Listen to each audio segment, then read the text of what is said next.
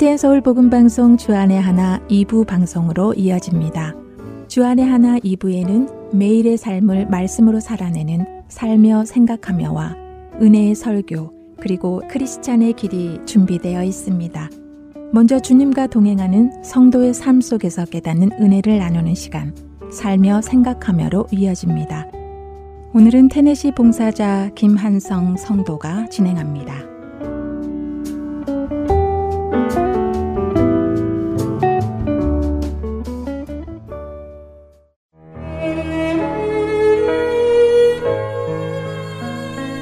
얼마 전 아내를 통해 알게 된 30대 중반의 부부와 함께 저희 집에서 저녁 식사를 하게 되었습니다.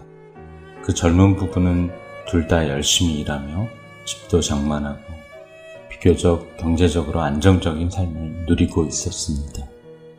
맛있게 저녁 식사를 하고 차를 마시며 삶의 이런저런 이야기를 나누다 자녀가 없는 그 부부와 자녀를 낳고 키우는 이야기를 하게 되었습니다. 그 부부에게 아직 아이가 없는 이유는 아내 되는 분이 자녀를 갖지 못하는 것이 아니라 갖고 싶지 않기 때문이라는 것을 대화 중 알게 되었습니다. 지금의 누리는 여유와 안정된 삶을 자녀 때문에 포기하고 싶지 않다는 것이었죠. 자녀를 가지게 되면 감당해야 할 경제적, 정신적, 육체적 어려움들과 희생해야만 하는 모든 것들 때문에 갖고 싶지 않다고 했습니다. 저에게는 24살과 19살이 된 두 딸, 그리고 8살이 된 늦둥이 아들이 있는데 그 부부의 자녀를 갖고 싶어하지 않는 이유들을 들으며 나는 무슨 생각으로 새 아이를 낳아 키웠고 결혼하여 자녀를 갖는 것이 어떤 의미가 있는지를 다시 생각해보게 되었습니다. 되돌아보면 25세 어린 나이에 결혼한 저는 결혼 후 2년이 지나서 결혼하면 당연히 자녀를 가져야 된다는 생각으로 별 생각 없이 첫째 아이를 갖게 되었고 첫 아이 하나만 키우고 싶었지만 첫째가 유치원에 들어갈 나이에 자기는 왜 동생도 없이 혼자냐며 외로워하는 모습을 보고 둘째를 가졌고 셋째는 정말 계획도 없었는데 나이 43세 늦둥이를 보게 되었습니다. 자녀를 원하지 않는 그 부부의 현실을 보는 눈이 어쩌면 제가 결혼했을 때보다 더 정확하고 아이를 낳아 키우는 것이 얼마나 많은 희생과 어려움들을 감당해야 하는지를 더 정확히 알고 있는 것 같습니다. 만일 저도 결혼 초에 아이를 낳아 키우는 것이 얼마나 힘들고 많은 희생과 아픔들을 겪어야 하는지 그리고 제가 자녀들을 위해 포기해야 할 것들이 많다는 것을 그 부부의 시선으로 보았다면 어쩌면 저도 그 부부처럼 자녀를 갖고 싶어 하지 않았을 수도 있었을 것 같다는 생각도 해보게 되더군요. 만일 제가 결혼할 당시에 주님을 알지 못하고 믿지 못했다면 자녀를 낳아 키운다는 것은 수많은 걱정들과 염려들, 그리고 더 큰 두려움들로 제게 여겨졌을 것 같고 저는 도저히 자녀들을 낳아 키울 용기가 없었을 것 같습니다. 그러나 되돌아보면 저희 자녀 한 명 한 명은 저희 두 사람 모두에게 주님이 주신 놀라운 생명의 선물이요, 기쁨이었고 그 어떤 희생과 포기도 제게는 희생과 포기로 여겨지지 않았고 나의 자녀들이기에 기쁨으로 하는 당연한 것들이었습니다. 또한 결혼을 하고 가정을 이루어 자녀들을 낳아 키우는 것을 통해 내가 얼마나 이기적이며 자기중심적인지 그리고 누군가를 아니 자기 아내와 친자녀를 사랑하게 해도 얼마나 부족한 존재인지를 깨닫게 되었고 주님이 나를 사랑하신 그 사랑이 아니면 그 어느 누구도 사랑할 수 없는 죄인인 것을 알게 되었습니다.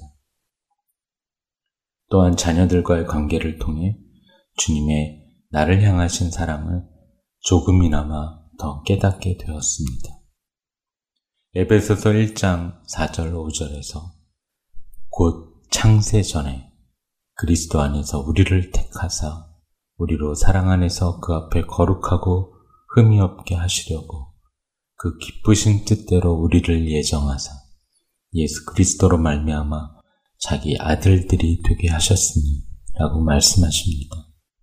또 로마서 5장 8절은 우리가 아직 죄인 되었을 때 그리스도께서 우리를 위하여 죽으심으로 하나님께서 우리에 대한 자기의 사랑을 확증하셨느니라고 말씀하십니다.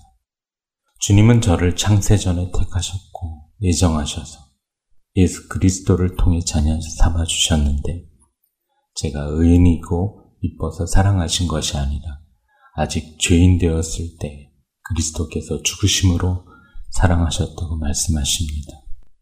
창세전부터 택하시고 아직 죄인 되었을 때 자녀 삼아주신 아버지의 그 사랑은 너무나 기꺼커서 희생하기 싫어하고 포기하기 싫어하는 이기적인 이 죄인의 눈으로는 이해할 수 없는 놀라운 것입니다. 예수님은 십자가의 죽음 앞에서 3년 동안 동고동락했던 예수님의 제자들이 예수님을 배신하고 버리고 도망갈 것을 아셨으면서도 사랑하시되 끝까지 사랑하셨다고 요한복음 13장 1절은 말씀하시죠. 결혼한 지 27년째에 세 자녀를 둔 저이지만 여전히 모가 나 있고 자기중심적인 저를 보며 창세전부터 택하시고 우리가 아직 죄인 되었을 때 사랑하신 예수 그리스도의 그 사랑이 오늘도 저희 마음에 넘치도록 부어져 사랑하는 자녀들에게 흘러가기를 기도합니다. 24살이 된 첫째 딸은 벌써 이렇게 커서 올해 8월에 결혼할 예정입니다. 자녀를 갖고 싶어 하지 않는 그 부부에게도 그리고 결혼을 앞둔 첫째 딸에게도 말해주고 싶습니다. 만일 주님이 허락하신다면 자녀들을 낳아 키우라고 그리고 그 자녀들을 낳아 키우며 하나님 아버지의 사랑을 더욱 깊이 경험하고 그 사랑을 또 다음 세대에 흘러보내라고.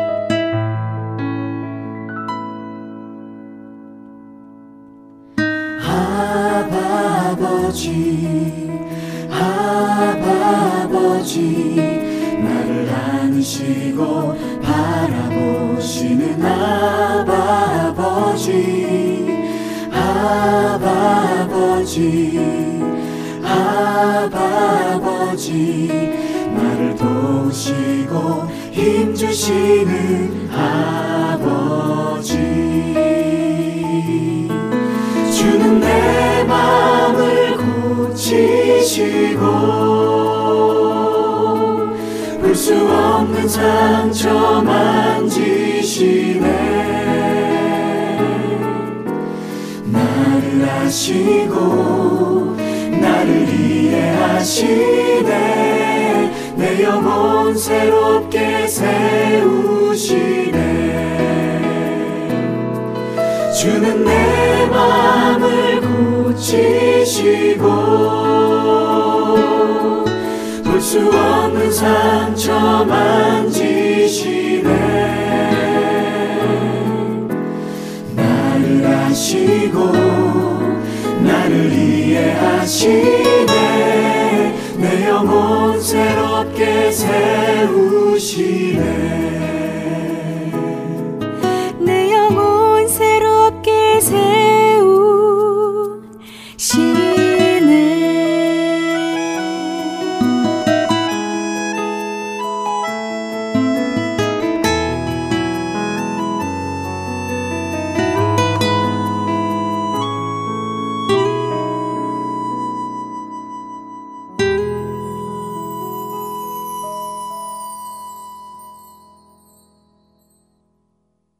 은혜의 설교 말씀으로 이어드립니다. 오늘은 서울 주님의 십자가교회 서정곤 목사님께서 사도행전 27장 9절부터 25절까지의 말씀을 본문으로 인생의 광풍을 만날 때라는 제목의 말씀 전해주십니다.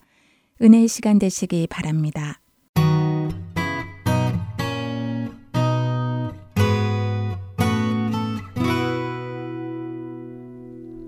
이 사도행전은요, 신약에 있어서 역사서나 마찬가지입니다. 하나님께서 왜 사도행전과 같은, 오늘 본문과 같은 이런 사건을 우리에게 남겼는가? 역사는 사건을 기록하는 것은 아닙니다. 세상에 수많은 사건들이 일어났는데 그것이 다 역사는 아니죠. 역사는 의미 있는 사건을 기록하는 것을 역사라고 합니다.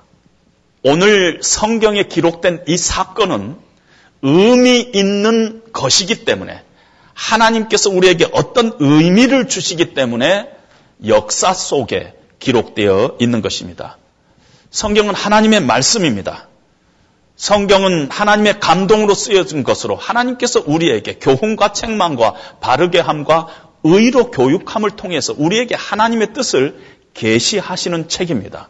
그래서 오늘은 어떤 사건을 통해서 하나님께서 우리에게 무슨 말씀을 하시는가, 왜 성경에 이 사건이 기록되어 있는가 우리가 찾아가야 될 줄로 압니다.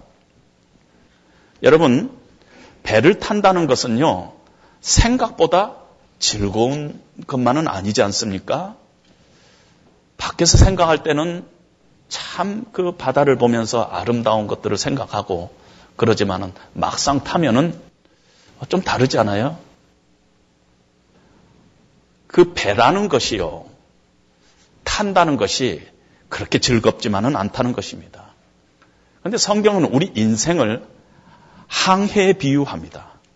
우리가 살고 있는 우리 인생이 바다로 비유를 합니다. 여러분, 바다는 항상 잔잔하지만 한 것이 아니지 않습니까? 때로는 잔잔할 때도 있고, 그러나 때로는 바람이 불고 풍랑이 일고, 어느 때는 광풍이 일기도 합니다. 사실 어떤 면에서 인생의 바다는 고요하고 잔잔하기보다는 오히려 바람이 불고 풍랑이 있는 적이 더 많습니다. 여러분들을 바라보면은 개인적으로 풍랑이 없는 분이 하나도 없다 하는 그런 생각을 합니다.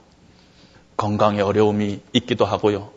비즈니스의 어려움, 경제적인 어려움, 인간관계의 어려움, 자녀 때문에 어려움, 부부생활의 어려움, 모든 성도님들이 겉으로는 괜찮은 것 같아도 다 흔들리는 뱃속에 타고 있구나. 그래서 우리 인생이 참 힘들고 때로는 걱정이 되고 불안하고 두려워하는 그런 인생을 살아가고 있구나 하는 그런 생각을 갖게 됩니다.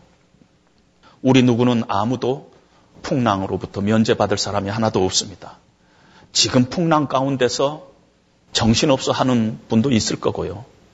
이제 풍랑을 막 빠져나온 사람도 있을 거고 앞으로 조만간 풍랑을 만날 사람이 있을 것입니다.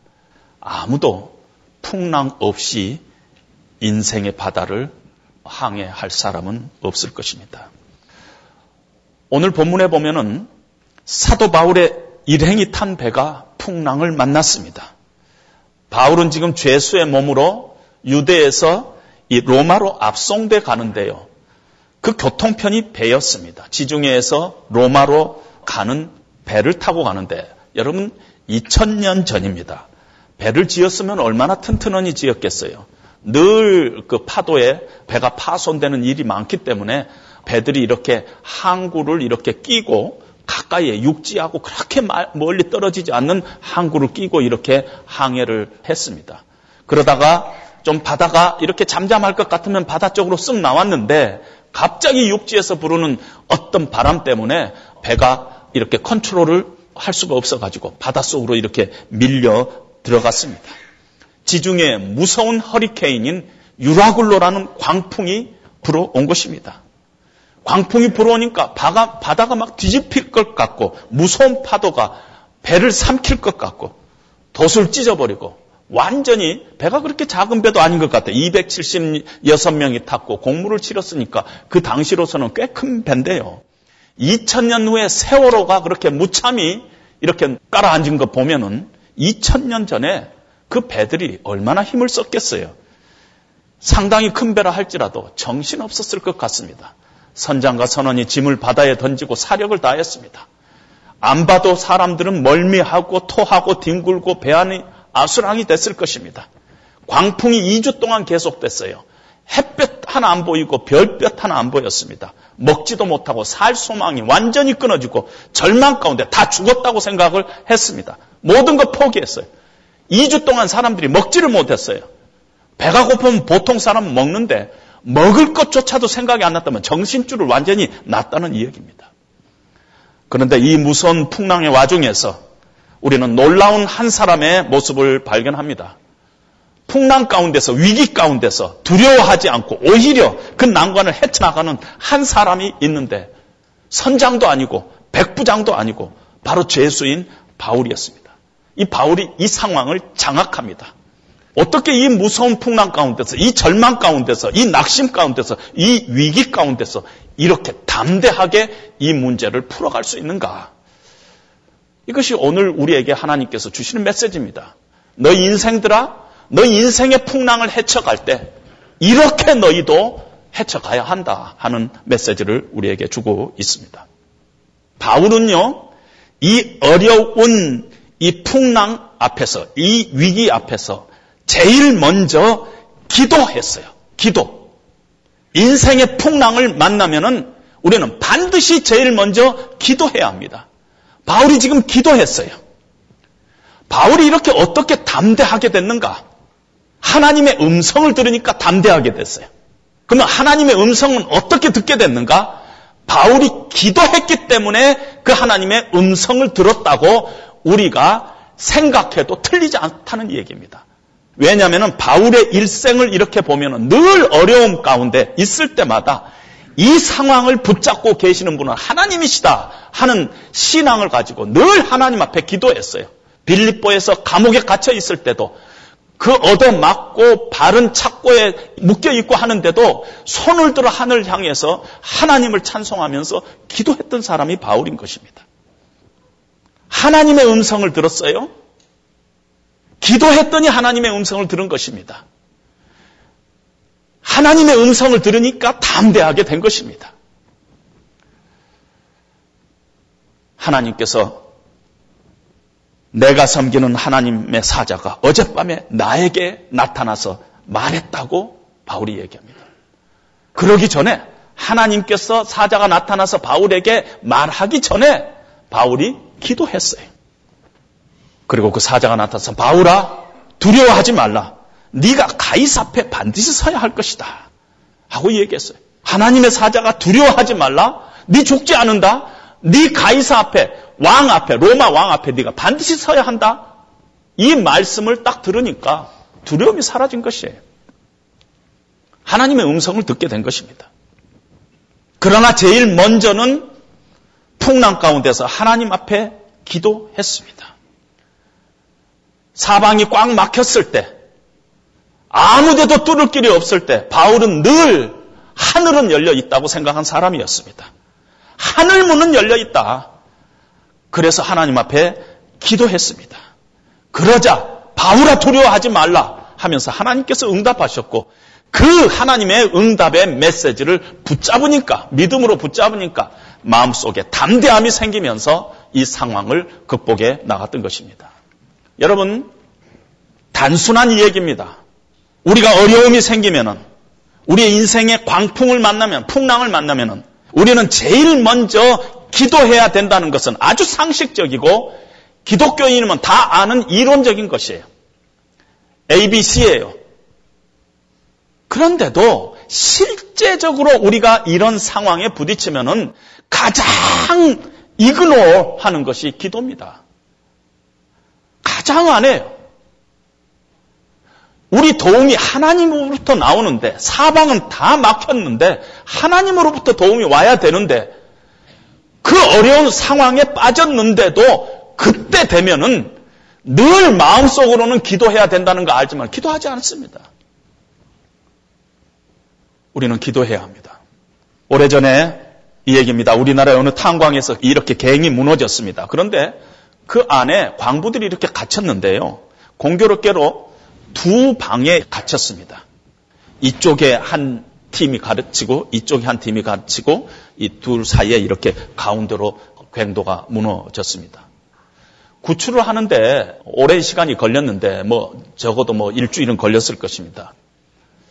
다행히 양쪽에서 이 구출대가 이렇게 들어갈 수 있었다고 합니다. 그래서 이제 이쪽 방에 갇힌 사람들, 이쪽 방에 갇힌 사람들을 이렇게 구출대가 A조, B조로 나눠가지고 구출을 하는데, 놀랍게도 들어가 보니까 한 방에 있는 사람은 다 죽어 있고 한 방에 있는 사람은 전부 살아 있더라는 것입니다. 똑같은 여건이었고 똑같은 시간에 그곳에 구출대가 들어갔는데 한 방 사람들은 다 죽어 있고 한 방 사람은 다 살아 있더라는 것입니다. 이유를 이렇게 찾아보니까 한 방에는요 전화선이 연결돼 있었어요. 그래서 밖에 하고 통화를 할 수 있었어요. 지금 파고 들어간다. 걱정하지 말라. 안심하라. 며칠만 지나면은 반드시 우리 구출대가 들어간다. 조금만 참아라. 그리고 계속 통화를 한 그룹은 한 명도 죽지 않고 다 살았어요.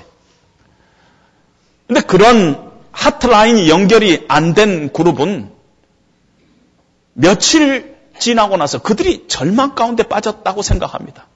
그 어둠 가운데서 아무도 구출을 안 되고 이거 절망이다. 우리는 죽을 수밖에 없다. 그래서 다 죽은 거라는 것이에요. 지금 유라굴로를 만난 이 배에 탄 사람들은 눈에 보이는 것은 성난 파도뿐이었어요. 도와줄 사람은 하나도 없었어요. 절망뿐이었어요. 양식이 있는데도 음식이 있는데도 2주 동안 먹지도 못했어요. 밥이 안 들어갔어요. 죽었구나 생각하니까, 정신 놓고 있으니까 먹을 생각도 없고 먹을 힘도 없는 것입니다. 그러나 바울은 달랐습니다. 사방이 다 막혔는데 위로 하나님을 향한 문은 열려 있다고 생각한 것입니다. 그리고 기도했더니 하나님께서 응답하셨어요. 여러분, 우리의 인생의 풍랑을 만나면 반드시 첫 번째 해야 될 일이 하나님 앞으로 나가서 기도하는 것입니다. 우리 힘으로 안 되기 때문에 기도하는 것이에요. 우리 힘으로 안 되기 때문에 하나님이 필요한 것이고, 우리 힘으로 안 되기 때문에 기도하는 것입니다. 너희가 얻지 못하면 구하지 아니함이라고 얘기했어요. 너희가 정말 하나님의 도우심을 못 받은 이유를 한번 봐라. 너희가 구했냐? 구하지 않은 것이라는 것이에요. 너희 중에 고난당한 자가 있느냐? 너희는 기도하라고 얘기했어요. 사도 바울도 육체에 가시를 놓고 3번 간절히 충분히 하나님 앞에 기도했다고 성경이 기록하고 있습니다. 우리는 기도해야 합니다. 지금 우리가 만약에 인생의 어두운 터널을 지나가고 있다면 우리는 반드시 기도해야 합니다. 밤이 깊을수록 기도해야 되고요. 새벽이 더디올수록 우리는 기도해야 합니다. 우리 인생 가운데 우리 힘으로 할 수 없는 일이라고 생각하면 무조건 기도해야 합니다. 사람에게서 위로받지 못할 일들도 우리 인생 가운데 너무너무 많아요. 사람 찾아다니면서 막 해봤자 소용없는 일들이 너무 많다는 것이에요. 기도해야지 하나님 만나고, 기도해야지 하나님의 은혜를 체험하고, 기도해야지 하나님의 능력을 받고, 기도해야지 풍랑 가운데서 하나님의 위로를 체험하고, 기도해야지 하나님께서 우리에게 믿음 주셔서 담대하게 우리가 행동할 수 있다는 것입니다. 풍랑 가운데서, 우리 힘으로 할 수 없는 풍랑 가운데서 우리를 도우실 분은 오직 하나님 한 분뿐이에요. 내가 산을 향하여 눈을 들리라. 나의 도움이 어디서 올까? 나의 도움이 천지를 지으신 여호와에게서로다. 기도할 때 하나님께서 우리를 도와주십니다. 기도하면은 다 해결된다, 이런 뜻이 아닙니다. 우리가 기도하는 대상인 하나님 안에는 능치 못한 일이 없어요. 그래서 하나님 안에는 어떤 고난도, 어떤 풍랑도 해결하지 못할 것이 없어요. 그럼에도 불구하고 하나님께서는 때로는 우리의 풍랑을 잠잠하게 해주시기도 하고, 때로는 우리가 풍랑 가운데서도 우리가 찬송하며 기도하며 그 은혜가 족하다 하면서 하나님 앞에 나갈 수 있는, 그리 아니하실지라도 그런 믿음을 가지고 우리가 헤쳐나갈 수 있는 힘을 하나님께서 주시는 것입니다. 어려움이 생기면 반드시 기도해야 합니다. 왜냐하면 우리의 도움은 하나님으로부터 오기 때문에 하늘 문은 언제든지 열려 있다는 것을 생각하고 우리가 기도해야 합니다. 두 번째로는요, 바울이 기도를 해가지고 하나님께서 응답을 하셨지만은 바울은 그걸로 끝나지 않고 그 하나님의 응답의 말씀을 신뢰하고 믿음으로 하나님의 말씀을 순종했습니다. 하나님께서 응답하셨어요. 바울아, 두려워 말라. 네가 가이사 앞에 서야 하겠고 너와 함께 행선하는 자들은 다 내가 너에게 주겠다 했을 때 바울이 25절에 그 말씀을 믿고 하나님을 신뢰하고 순종했다고 얘기합니다. 죄순대도 여러분이여 안심하라. 나는 내게 말씀하신 그대로 되리라는 하나님의 말씀을 내가 믿노라. 그렇게 확신을 가지고 그 하나님의 응답을, 하나님의 말씀을 신뢰하면서 나갔어요. 그 후에 오늘 읽지 않았지만은 34절에 보면은 음식을 먹게 하고 떡을 가져다가 모든 사람 앞에서 하나님 앞에 축복 기도하고 감사 기도하고 함께 나눠 먹었어요. 먹어야 산다, 먹어야 된다 말이야, 이러면서 갑자기 죄수가, 선장은 어디 도망가고 죄수가 지금 야단하고 있는, 이렇게 죄수가 이래도 되는가 모를 정도로 지금 그들을 격려하고 먹게 하고 있습니다. 안심하라 할 때 안심할 때가 아닙니다. 지금 상황은 하나도 변동된 게 없어요. 풍랑은 여전히 지금 이렇게 배를 삼킬 것 같이 일고 있고요. 짐을 지금 바다로 던지고 있고요. 배에 있는 기구들도 아주 중요한 거 아니면은 지금 이 바다에 던지고 있고요. 식량인 밀까지도 바닷속에 던지고 있는 이런 상황입니다. 금방 배가 파손될 것 같아가지고 밧줄로 배를 이렇게 지금 묶고 있는 그런 상황입니다. 아주 절망 중이에요. 칠흑 같은 어둠이 지금 계속되고 있는 상황이에요. 상황은 하나도 변화된 것이 없음에도 불구하고 바울은 하나님을 신뢰했어요. 그래서 안심하라. 안심될 상황이 아닌데도 안심하라. 왜? 하나님께서 그렇게 말씀하셨으니까. 그 말씀 의지해서 안심하라, 이렇게 얘기한 것입니다. 여러분, 기도하면은 기도 자체가 능력이 있다고 생각하시는 분들이 있어요. 기도하면은 하나님의 능력을 받는다, 기도해야지 하나님의 도우심을 받는다, 기도가 만능이다 생각하시는 분들이 있는데 그렇지 않습니다. 기도만 해가지고 하나님의 도우심이 우리에게 오지 않아요. 기도하고 하나님을 신뢰하고 하나님의 말씀을 순종해 갈 때 하나님께서 믿음으로 이 상황을 헤쳐나갈 수 있도록 하나님께서 능력 주시는 것이지 기도 자체가 능력이 있는 거 아니라는 것이에요. 오히려 순종할 때, 순종을 통해서 하나님께서는 하나님의 능력을, 하나님의 도우심을 우리의 삶 가운데 베푸신 것입니다. 너희가 얻지 못하면 구하지 아니하며 구하여도 받지 못하면 정욕으로 네 욕심대로 쓰려고 잘못 구함이라. 이 하나님의 말씀은 내 욕심대로 구하면 하나님이 주시지 않겠다 하는 이 말씀도 되지만은 구해놓고 하나님의 말씀대로 순종하지 않고 하나님이 신뢰하지 않고 오히려 구해놓고 내 식으로 행동하면은 그건 아무것도 아니다. 하나님께서 도와주지 않는다 하는 얘기라는 것입니다. 기도 안에 모든 것들이 들어있는 것이 아니에요. 기도하고 하나님 신뢰하고 우리가 순종해 나갈 때 하나님께서 우리를 통해서 하나님의 놀라운 도우심을, 하나님의 역사를 감당해 나간다는 것입니다. 오래전 이 얘기입니다. 제가 어려운 교회에 한번 설교를 하러 간 적이 있습니다. 그 교회는 이렇게 두 파가 나눠져 가지고 매일 싸우는 그런 교회였어요. 그래서 제가 그 교회에 가서 설교를 할 때가 있었습니다. 제가 그날 설교의 내용이 여호수아서를 가지고 설교를 했습니다. 제목은 당신은 누구 편입니까? 하는 제목을 가지고 설교를 했는데 설교 제목을 보내자마자 그 교회 사람들이 서정곤 목사는 누구 편이야?로 서로 이제 이 얘기를 했다고 합니다. 제가 가서 설교를 하면서 여러분, 교회를 위해서 여러분들이 지금 들고 있는 칼을 내려놓고 하나님께서 여러분들의 지금 마음을 받기를 원하시니까 여러분들이 여러분 자신을 위해서 기도하십시오. 하나님께서 여리고 전투를 할 때 왜 전투 직전에 하나님께서 이스라엘 사람들을 다 할례를 시킨 것이 왜 시켰는지 아십니까? 이 전쟁이 여러분들의 손에 있는 것이 아니라 하나님의 손에 있다는 것을 말씀하는 것입니다.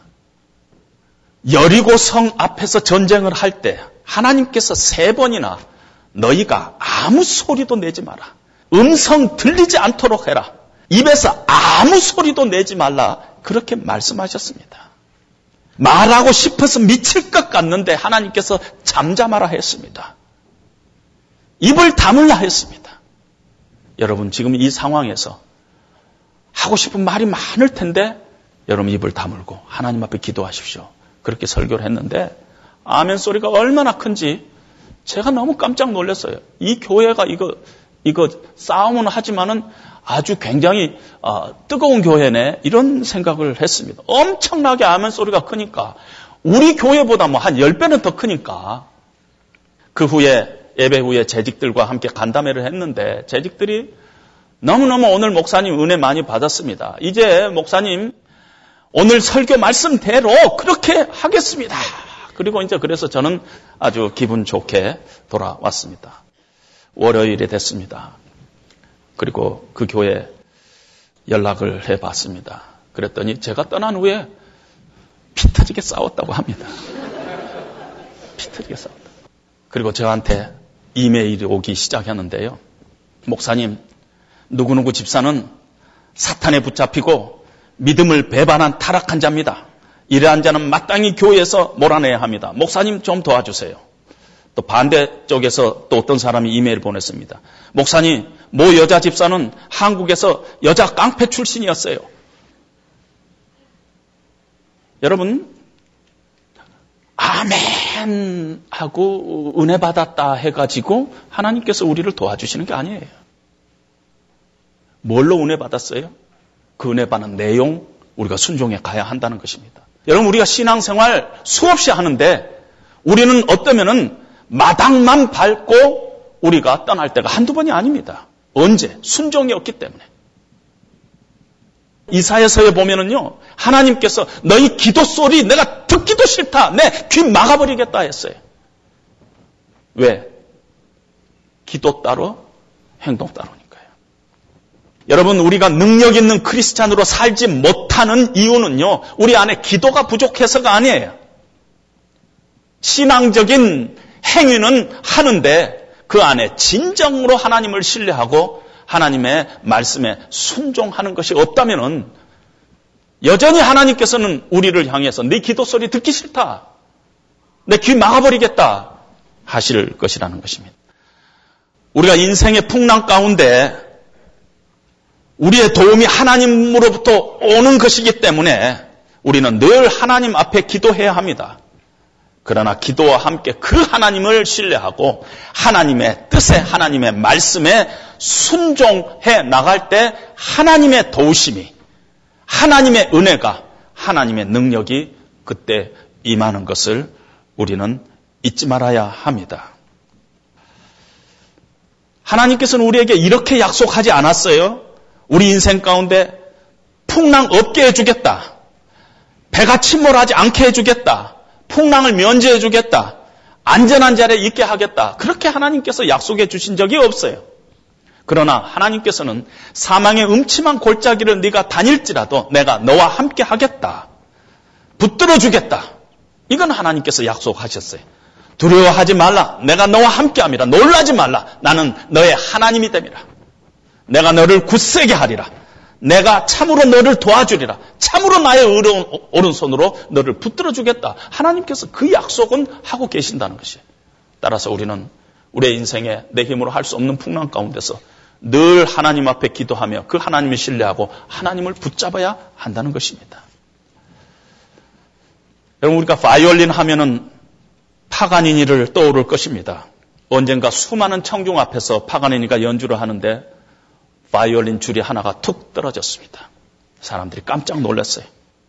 그런데 파가니니는 아무렇지도 않은 듯이 나머지 세 줄로 연주를 했습니다. 갑자기 또 한 줄이 툭 떨어졌어요. 그런데도 파가니니가 두 줄 가지고 연주를 했습니다. 다시 날카로운 소리가 나면서 한 줄이 또 떨어졌어요. 세 번째 줄이 끊어진 것이에요. 청중들이 술렁술렁 했습니다. 오늘 파가니니가 망신당하는 날이구나. 한 줄로 어떻게 연주를 한단 말인가. 근데 파가니니가 잠시 멈추더니 남은 한 줄로 연주를 끝까지 계속했습니다. 연주가 끝나고 나서 청중들이 그칠 줄 모르는 스탠딩 오베이션 하면서 박수를 쳤다고 합니다. 여러분, 우리 인생도요. 우리가 의지하는 줄들이 툭툭 끊어지고 어쩌면은 두 줄로 연주를 해야 되는 사람도 있을 거고 어떤 사람은 하나밖에 남지 않은 한 줄에 매달려서 어렵게 살아가시는 분들이 있습니다. 우리 공동체 안에도 한 줄 가지고 어려움 가운데서 애쓰는 분들이 있다는 얘기입니다. 그런데 여러분, 이 세상의 모든 줄이 다 끊어져도 우리에게 결단코 끊어지지 않은 한 줄이 있음을 기억해야 합니다. 사망이나 생명이나 장래일이나 현재일이나 천사들이나 권세자들이나 능력이나 높음이나 깊음이나 다른 아무 피조물이라도 우리를 우리 주 예수 그리스도 안에 있는 하나님의 사랑에서 끊을 수 없다고 하나님께서 우리에게 약속해 주셨습니다. 이 세상의 모든 줄이 끊어진다 하더라도 예수 그리스도 안에 있는 우리에게 향하신 하나님의 사랑의 줄은 결코 세상의 어떤 것도 끊을 수 없다고 하나님께서 우리에게 말씀해 주고 있습니다. 우리에게는 그런 하나님이 계세요. 그 하나님의 약속이 있어요. 그래서 예수 믿는 사람은 낙심할 수 있어요? 그런데 아주 낙심하지 않아요.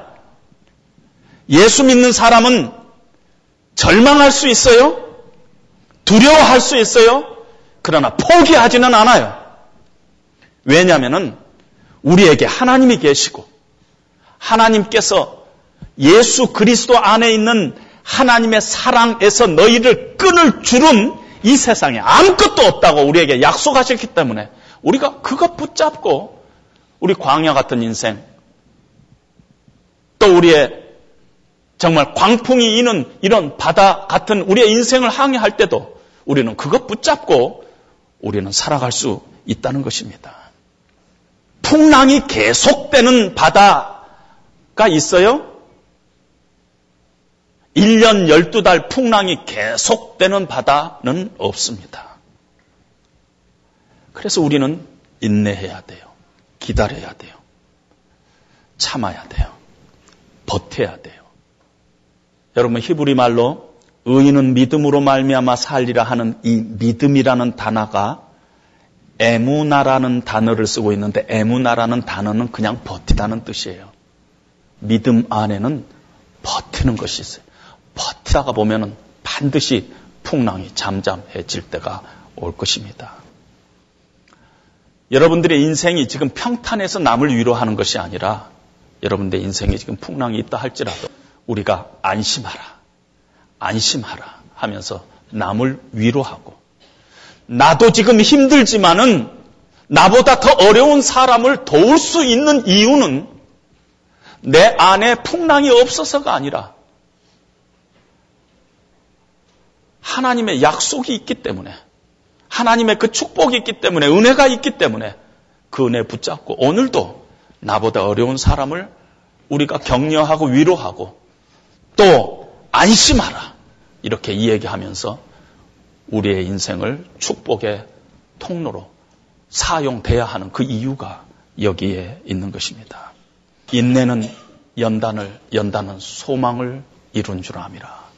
이 소망이 흔들릴 때마다 우리에게 성령으로 부어주시는 하나님의 사랑을 늘 붙잡으시기 바랍니다. 예수 그리스도 안에 있는 하나님의 사랑에서 우리를 끊지 않을 것이라는 그 하나님의 약속을 붙들고 버티십시오. 그러면은 풍랑이 언젠가는 잠잠해질 것입니다. 그런 믿음의 축복이 여러분들에게 있으시기를 주님의 이름으로 축원드립니다.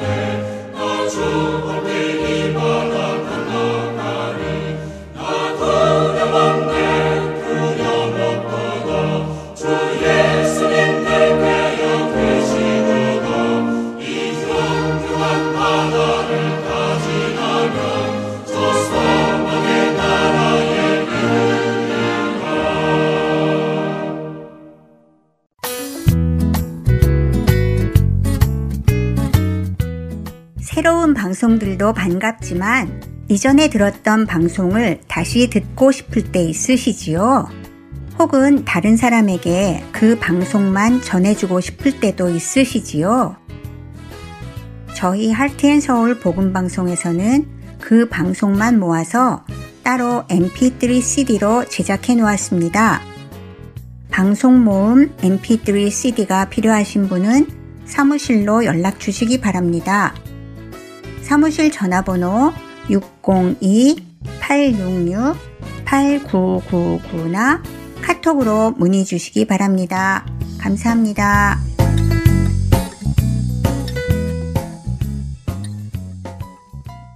기쁜 소식 사랑으로 땅까지 전하는 아랜송.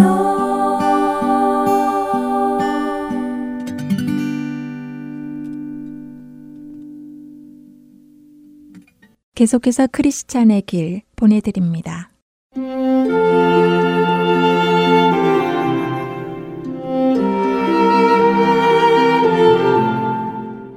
애청자 여러분 안녕하세요. 철로 역정이라는 책을 토대로 그리스도인의 삶을 나누어 보는 프로그램 크리스천의 길 진행의 민경은입니다. 전도자의 도움으로 가야 할 방향을 알게 된 크리스천. 그는 곧바로 그 빛을 바라보며 좁은 문을 향해 달려갑니다.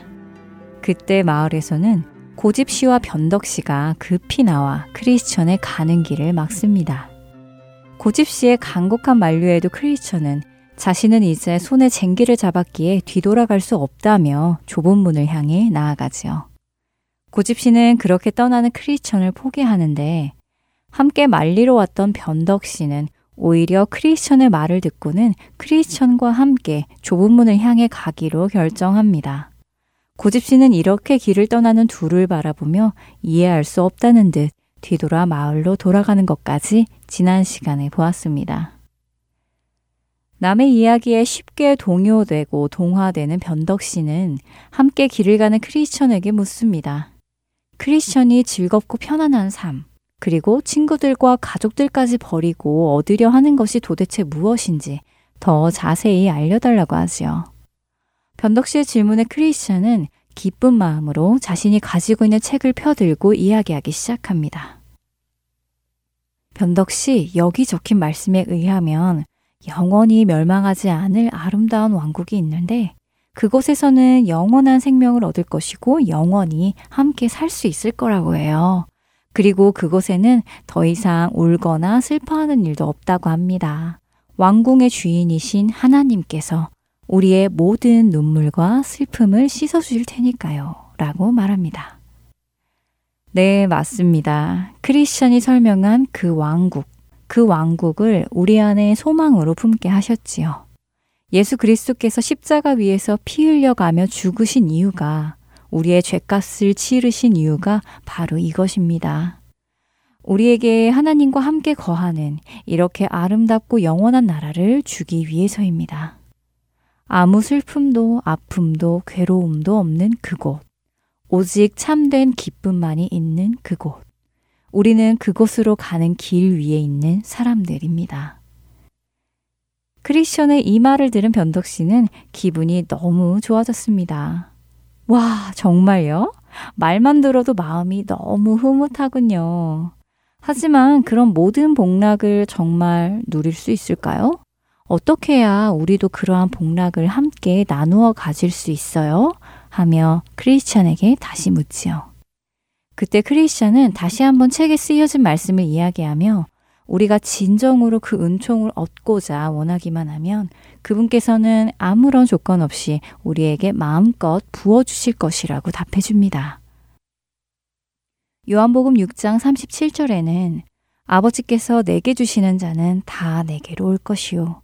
내게 오는 자는 내가 결코 내쫓지 아니하리라 라고 말씀하시고, 요한계시록 21장 6절에는 또 내게 말씀하시되 이루었도다. 나는 알파와 오메가요 처음과 마지막이라. 내가 생명수 샘물을 목마른 자에게 값없이 주리니 라고 약속하십니다. 어느 누구든 주님께 가기만 한다면, 주님의 은혜를 사모하기만 한다면 그분께서는 결코 그런 자를 내쫓지 아니하시고 값없이 생명수를 주신다고 약속합니다. 변덕씨는 그 왕국에 빨리 가고 싶어서 크리스찬보다 더 빨리 걷기 시작합니다. 이렇게나 좋은 곳에 간다니 그의 마음은 앞으로 마냥 행복할 일만 있을 것 같고 좋은 일들만 가득할 것이라고 생각하죠. 참 재미있지 않나요? 길을 떠나는 크리스찬을 보고 이웃들은 욕을 하고 웅성거리고 손가락질을 했습니다. 그런 분위기에 휩쓸려 변덕씨도 크리스천을 욕하며 가지 말라고 말리러 찾아왔지요. 그런데 참된 진리를 붙잡으면 함께 복락을 누릴 수 있을 것이라는 크리스천의 말을 듣고 마음이 바뀌었습니다. 행복할 것만 같은 그 길을 알려준 크리스천에게 고마움을 느낀 변덕 씨는 "오, 고마운 친구요." 이런 말들을 들으니 정말 기쁘네요. "자, 어서 걸음을 좀 더 빨리 걸어요." 하며 재촉하지요. 하지만 구원으로 가는 신앙 여정이 정말 그렇게 좋은 일, 행복한 일들만 가득할까요? 빨리 걷자는 변덕 씨에게 크리스찬은 한숨을 쉬며 빨리 걸어가고 싶지만 자신의 등에 짊어진 무거운 짐 때문에 빨리 걸을 수 없다고 말하며 변덕 씨 뒤를 쫓아갑니다. 이 둘이 이렇게 이야기하며 걷던 중 평원 한가운데 있는 깊은 수렁에 아주 가까이 다가가게 됩니다. 그런데 이 둘은 이야기를 하느라 그 수렁을 보지 못하였고 결국 그 깊은 수렁에 빠지게 되지요. 이 수렁의 이름은 절망의 늪이라는 수렁이었습니다. 절망의 늪에 빠진 크리스천과 변덕 씨는 빠져나오기 위해 안간힘을 쓰지만 온몸은 진흙투성이가 된 채 점점 더 수렁 속으로 빠져만 갔지요. 바로 그때 화가 난 변덕 씨의 음성이 들립니다. "크리스천, 이게 뭡니까? 여기가 도대체 어디입니까? 어디로 가야 합니까?" 변덕 씨의 물음에 크리스천은 잘 모르겠다고 답합니다. 사실 한 번도 가지 않은 그 길을 가는 크리스천이 그곳이 어디인지 알 수가 없었지요. 어디인지 잘 모르겠다는 크리스천의 대답에 변덕 씨는 소리를 고래고래 지르며 지금까지 말해준 행복이라는 것이 이런 것이냐며 따지기 시작합니다. 여정을 출발하자마자 이런 고생을 하게 되었으니 앞으로는 어떤 고생이 더 많이 있을지 화가 난다면서 씩씩댔지요. 그리고는 혼자 필사적으로 허우적거리며 마침내 수렁에서 벗어납니다. 그리고 변덕 씨는 뒤도 돌아보지 않고 자신의 집으로 돌아갑니다. 변덕 씨의 모습에서 신앙생활을 시작한 우리의 삶 속에서 조금이라도 일이 어려워지거나 안 좋은 일이 생겼을 때 믿음을 떠나는 사람들의 모습이 겹쳐 보입니다. 우리 각자 안에도 안 좋은 일을 겪을 때 주님을 향한 믿음이 떨어질 때가 있지 않은가요? 이런 안타까운 변덕 씨의 모습이 우리 속에는 없는지 확인해 보기 원합니다. 한편 수렁 속에 홀로 남은 크리스천은 버둥거려 보지만 등에 짊어진 무거운 죄의 짐 때문에 빠져나올 수가 없었습니다. 그리고 점점 수렁 속으로 가라앉으며 자신은 이제 이렇게 죽는다고 생각할 즈음이었죠. 그때 한 남자가 나타납니다. 그 남자의 이름은 헬퍼, 곧 돕는 자였습니다. 돕는 자를 본 크리스천은 도와달라고 외칩니다. 돕는 자는 크리스천을 건져주며 이 절망의 수렁에 대해 설명을 해줍니다. 돕는 자의 설명에 의하면 절망의 수렁은 죄인들의 더러운 찌꺼기와 허물들이 흘러들어와 늪을 만드는 것이라고 합니다. 사람들의 마음속에 일어나는 절망, 두려움, 의심 같은 것들이 흘러들어와 스스로를 이 깊은 수렁에 빠져들어가게 한다는 것이지요. 크리스찬은 궁금했습니다. 신앙의 좁은 길을 가는데 왜 이런 위험한 수렁이 그대로 있는지, 이 수렁을 메꾸어 위험하지 않도록 할 수는 없었을까요? 이런 의문에 돕는 자는 하나님께서 계속해서 일꾼들을 보내어 이 수렁을 메울 유익하고 훌륭한 교훈의 말씀들을 쏟아 부어 넣었고 디딤돌도 심어 놓았지만 계속해서 흘러 들어오는 절망과 의심과 두려움이 그것들을 덮어 보이지 않게 했다고 설명해 줍니다. 이 절망의 수렁을 보며 우리 신앙생활을 다시 생각해 보게 됩니다. 사실 하나님께서는 우리에게 두려워하지 말라, 내가 너와 함께 하겠다 하는 말씀을 많은 곳에서 해주십니다. 그럼에도 불구하고 우리는 어려운 일을 만날 때에 두려워하게 되지요. 물론 잠시 두려워하는 것은 있을 수 있습니다. 그것은 자연스러운 현상이니까요. 그러나 그런 두려움이 찾아올 때에도 우리는 하나님의 도움의 손길을 기대할 수 있고 또한 찾을 수 있습니다. 그렇기에 두려움을 이기고 말씀 위에 굳건히 서서 절망의 수렁에서 나올 수 있지요.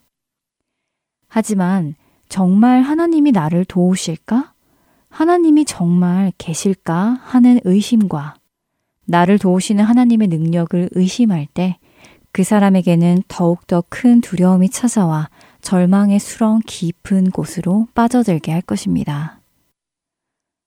철로 역정에 돕는 자의 말처럼 하나님께서는 수많은 말씀과 교훈을 절망의 수렁 속에 넣어 디딤돌이 되게 하셨습니다. 우리가 절망의 수렁을 만날 때에 그 절망의 감정이 우리를 다스리게 하는 것이 아니라 그 절망의 수렁 속에 심어 놓으신 하나님의 약속의 말씀을 찾아 도움을 받고 나올 수 있습니다. 오늘 크리스천의 길을 보며 예수님의 말씀이 떠오릅니다. 마가복음 4장 3절부터 9절까지의 말씀인데요.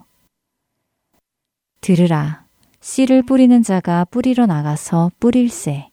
덜어는 길가에 떨어짐에 새들이 와서 먹어버렸고, 덜어는 흙이 얕은 돌밭에 떨어짐에 흙이 깊지 아니하므로 곧 싹이 나오나, 해가 돋은 후에 타서 뿌리가 없으므로 말랐고, 덜어는 가시떨기에 떨어짐에 가시가 자라 기운을 막음으로 결실하지 못하였고, 덜어는 좋은 땅에 떨어짐에 자라 무성하여 결실하였으니 30배나 60배나 100배가 되었느니라 하시고, 또 이르시되 들을 귀 있는 자는 들으라 하시니라. 이 안에 고집씨의 모습도 변덕씨의 모습도 또한 절망의 수렁의 모습도 보입니다. 여러분의 신앙의 길에서 염려하고 의심하고 불안한 일이 찾아온 경험 있지 않으신가요? 그때 어떻게 그 수렁에서 나오셨나요? 돕는 자의 손길을 통해 하나님은 우리를 구원의 날까지 인도하실 것입니다. 그렇기에 앞으로 우리 인생에서 또 다시 절망의 수렁을 만난다 하더라도 두려워하거나 의심하지 말고 때를 따라 도우시는 하나님의 그 수많은 약속의 말씀들, 위로의 말씀들, 결단의 말씀들, 그리고 교훈의 말씀들을 기억하며 그 위에 든든히 서서 하나님을 바라보며 크리스천의 길을 걸어 나가는 우리가 되기를 바랍니다. 나를 기가 막힐 웅덩이와 수렁에서 끌어올리시고 내 발을 반석 위에 두사 내 걸음을 견고하게 하셨도다. 시편 40편 2절의 말씀입니다. 크리스천의 길, 다음은 어떤 인물을 만나게 될지 다음 시간에 함께 살펴보겠습니다. 안녕히 계세요.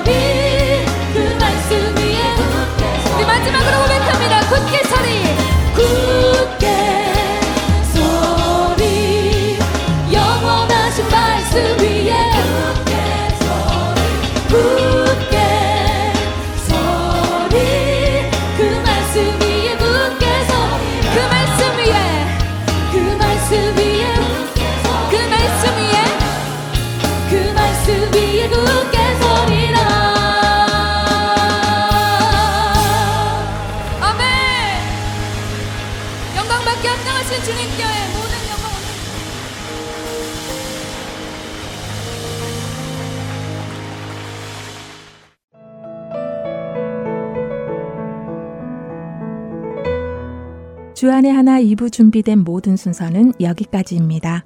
계속해서 주안의 하나 3부로 이어집니다. 주님의 말씀을 더 알아가는 시간 되시길 소망합니다. 저는 다음 시간에 다시 찾아뵙겠습니다. 안녕히 계세요.